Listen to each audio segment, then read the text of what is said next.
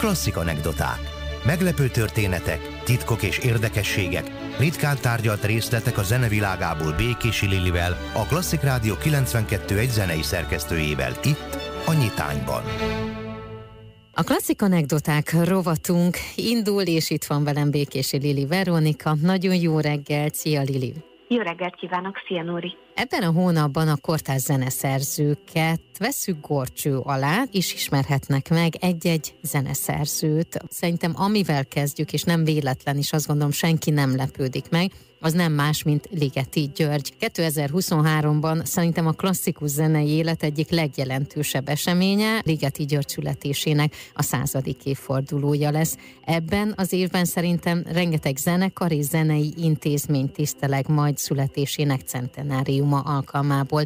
Na de mi hogyan készülünk, illetve a mai anekdotákban mit tudhatnak meg a hallgatók? Úgy gondoltuk, hogy a, az anekdota rovatot érdemes lenne ebből a ligeti száz évfordulóba egy picit kibontani most itt januárban, ami kapcsán felépítettem ezt a januári tematikát. Egyrészt a ligeti évforduló, másrészt pedig ez egy kicsit ilyen személyesebb válogatás lesz, mert rengeteg olyan zeneszerző van, akikről mondjuk szívesen beszélnék még ebből az időszakból, de hát nyilvánvalóan dönteni kellett. Uh-huh. Úgyhogy most ebben a hónapban olyan ikonikus zeneszerzőkről lesz szó, mint John Cage, Karl-Heinz Stockhausen vagy Philip Glass, nyilvánvalóan Ligeti Györgyöt követően. Én úgy gondolom, hogy mindenki rendkívül izgalmas életművel rendelkezik itt a felsorolt zeneszerzők közül, ezek olyan 20-21. században alkotó zeneszerzők, akikhez mindenképpen valami újítást társíthatunk, valami olyan újdonságot, amitől ők kimagaslottak a kortársaik közül. Azt hiszem, hogy Ligeti Györgynek van néhány, jó néhány olyan műve, amelyet a klasszik rádió hallgatók is ismerhetnek, vagy esetleg mondjuk akik a filmművészetet nagyon szeretik, az űr Odüsszeja című filmben, ugye ott is van egy ikonikus jelenet, ahol az ő műve hangzik el. Na de mi hogyan kezdjük az ő műveinek, illetve az ő megismerését? Ligeti György egy kompozícióját már biztos, hogy ismerhetik a klasszik rádió hallgatói, ez pedig a muzika ricercata. A ricercata szó, vagy a ricerkás szó, ez a keresésre vagy a kísérletezésre utal amit például Ligeti is ezért használt. Azért használta ezt a műfaj megjelölést a címben, mert hogy ugye ő is kísérletezi. Az az igazán izgalmas ebben a sorozatban, hogy a Ligeti azzal próbálkozott, hogy a 11 tételnek a mindegyikét egy egyel több hangból álló motivum köré építi. Az első tétel egy hang, egy hangos téma, a második egy kéthangos téma, és hát így tovább. Most a hetedik tételt fogjuk meghallgatni. Ennek a témája egy héthangos motivum, amit akár meg is számolhatunk, mert elég sokszor előfordul majd ebben a tételben.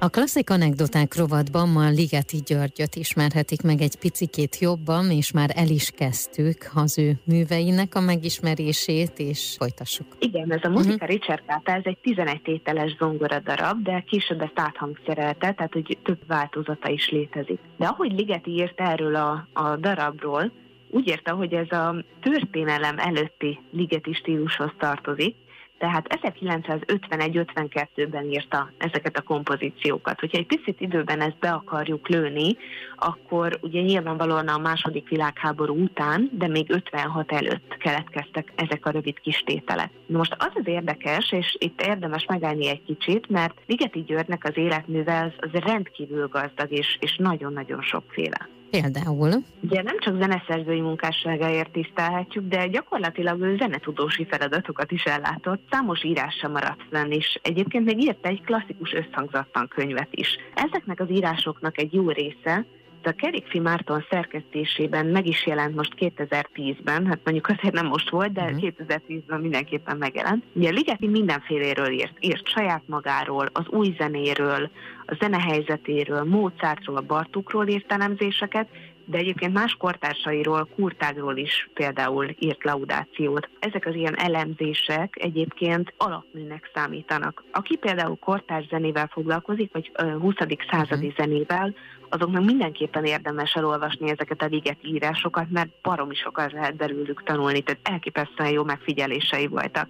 És hát nyilvánvalóan a saját kompozícióiról is írt, ez ugye nekünk most nagy szerencsénk.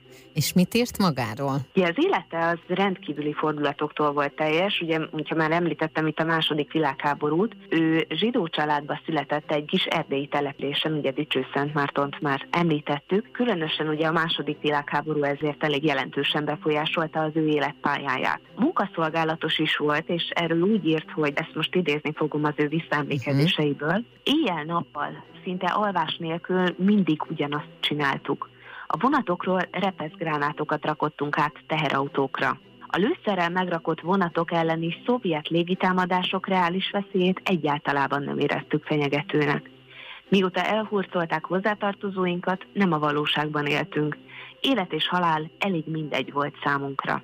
Na most ezt azért eléggé sokkoló hallani. Ugye ő gondolkodott azon, hogy áttér egy másik vallásra, de, de ezt nem találta őszintének, úgyhogy mindezeket az élményeket követően még komponált is, és ezt követően írta meg, miután hazatért, és Kolozsvára is eljutott, ezt követően írta meg román koncertóját. Most ennek az első tételébe hallgassunk bele, ez egy 1951-es darab. Jonathan Nott vezényli a berlini filharmonikusokat.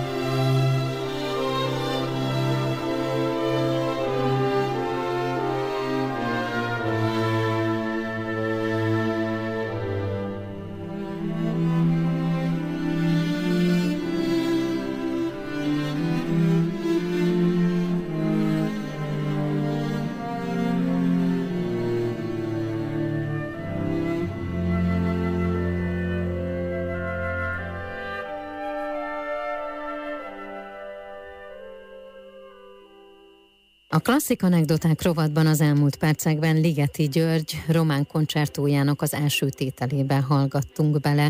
Ligeti György életét ismerhetik meg egy picikét jobban a mai napon a hallgatók, illetve a munkásságát. Mikortól folytatjuk az ő életének a bemutatását? egy zenei fordulatot fogunk most egy kicsit jobban megnézni, ami Ligeti György életében 1957-ben történt. Ekkor érkezett ő Bécsből Kölnbe. Ő 1956-ban politikai menekültként ment Bécsbe a feleségével Magyarországról, és ott egyébként egy elég jó szociális rendszer vette körül. Ennek eredményeképpen tudott ő egyébként kimenni Bécsből Kölnbe, Kölnben a VDR, azaz a Nyugatnémet Rádiónak egy ilyen új zenei osztályától kapott egy ösztöndíjat. Hmm. Most ez a négy hónapos ösztöndíj lehetőséget adott Ligetinek arra, hogy az elektronikus zenével foglalkozzon és rengeteg felvételt hallgathatott meg, rengeteg kollégájával beszélhetett, és többek között Karl-Heinz Stockhausennel is, akiről majd a következő adásokban esik majd szó.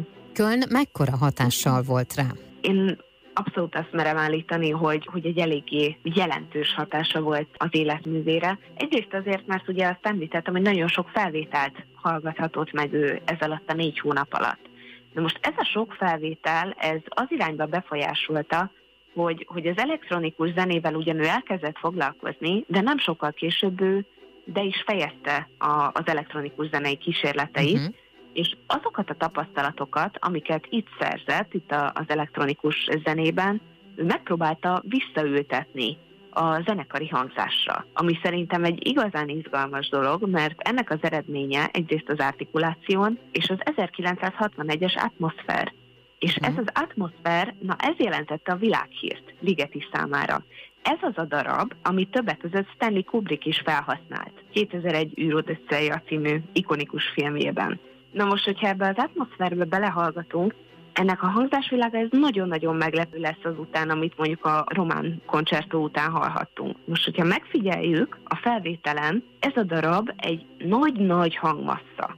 Tömegekben mozog. Ne keressük benne a dallamot, mert ezzel most egyáltalán nem fogunk sokra menni, vagy elő, előre jutni. Van benne ugyan metrum, vagy metrika, de ezt egyáltalán nem fogjuk érzékelni inkább, hogyha jobban meg akarjuk érteni ezt a zenét, akkor próbáljunk meg inkább az egységekre koncentrálni, a, a rétegekre. Arra, hogy hogyan mozog ez a hangmassa tömegekben és mondjuk térben. Most nagyon kíváncsi vagyok, hogy a hallgatók mit fognak erről a darabról gondolni.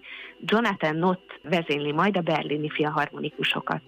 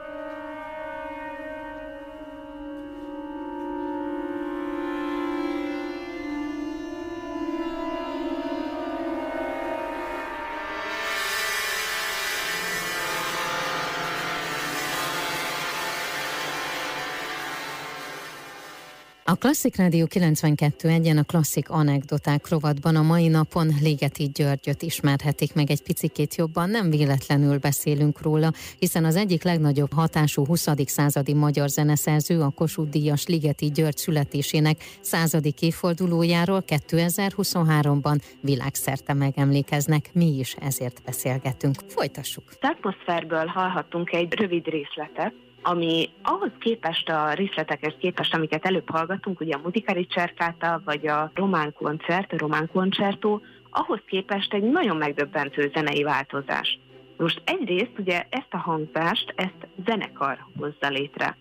De rengeteg darabról beszélhetnénk még, talán most itt álljunk is meg, mert mindenkit bátorítanék, hogy akár a filmek felől, akár az írásai felől közelítve, egy kicsit foglalkozzanak idén Ligeti Györgyel, ismerjék meg ezt az elképesztő életművet, mert szerintem mindenképpen érdemes. Nekem volt szerencsém a, a Zeneakadémián Földes Imrével egy kurzust meghallgatni Ligetiről, és hát együtt hallgattuk a műveit, beszéltünk róla, elemeztük, és, és ezt be kell vallanom, hogy azért a kurzus során én még nem feltétlenül élveztem minden darabot, hm. vagy nem feltétlenül értettem. De ahogy egyre többet hallgattam, vagy foglalkoztunk vele, például Bella Máténál át is hangszereltük ezeket a kis rövid tételeket a muzikari cserkátából, úgy tanultam meg én is egy kicsit jobban értékelni, hogy milyen fantasztikus logika áll ezek mögött, a darabok mögött, és hogy egy kicsit más módon is meg lehet tanulni, élvezni a zenét, különösen a kortárs zenét. A Ligeti Száz kapcsán, akik még csak most ismerkednek a kortárs hangzásvilággal, azoknak én azt javaslom, hogy akár időrendben is haladjanak Ligeti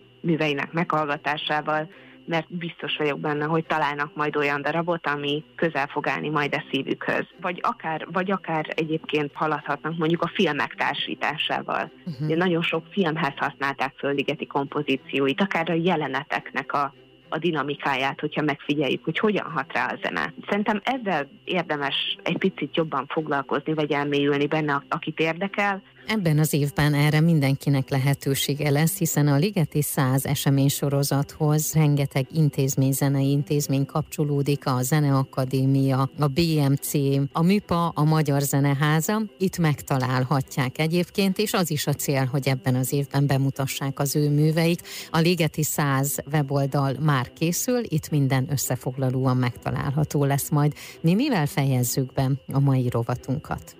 Hallgassuk most meg zárásként még egyszer a muzikári cserkátát, viszont most a negyedik tételbe fogunk belehallgatni, tehát négy hangos témát fogunk uh-huh. keresni. Ez a Tempo Device, ez egy kis keringő. Úgyhogy számoljuk csak meg ezt a kis négy hangú témát, és hát keressük a lehetőséget arra, hogy minél több új dolgot ismerhessünk meg 2023-ban. Nagyon szépen köszönöm. Én is köszönöm.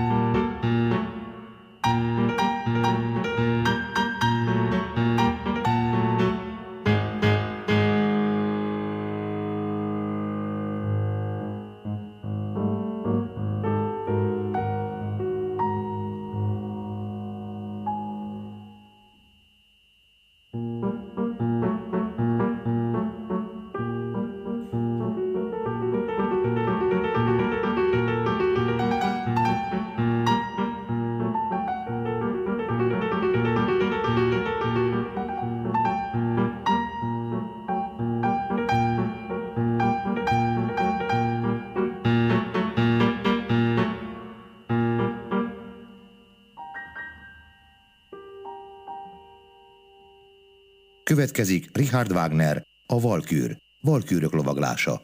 Előadja a Magyar Rádió Szimfonikus Zenekara. Karmester Lehel György.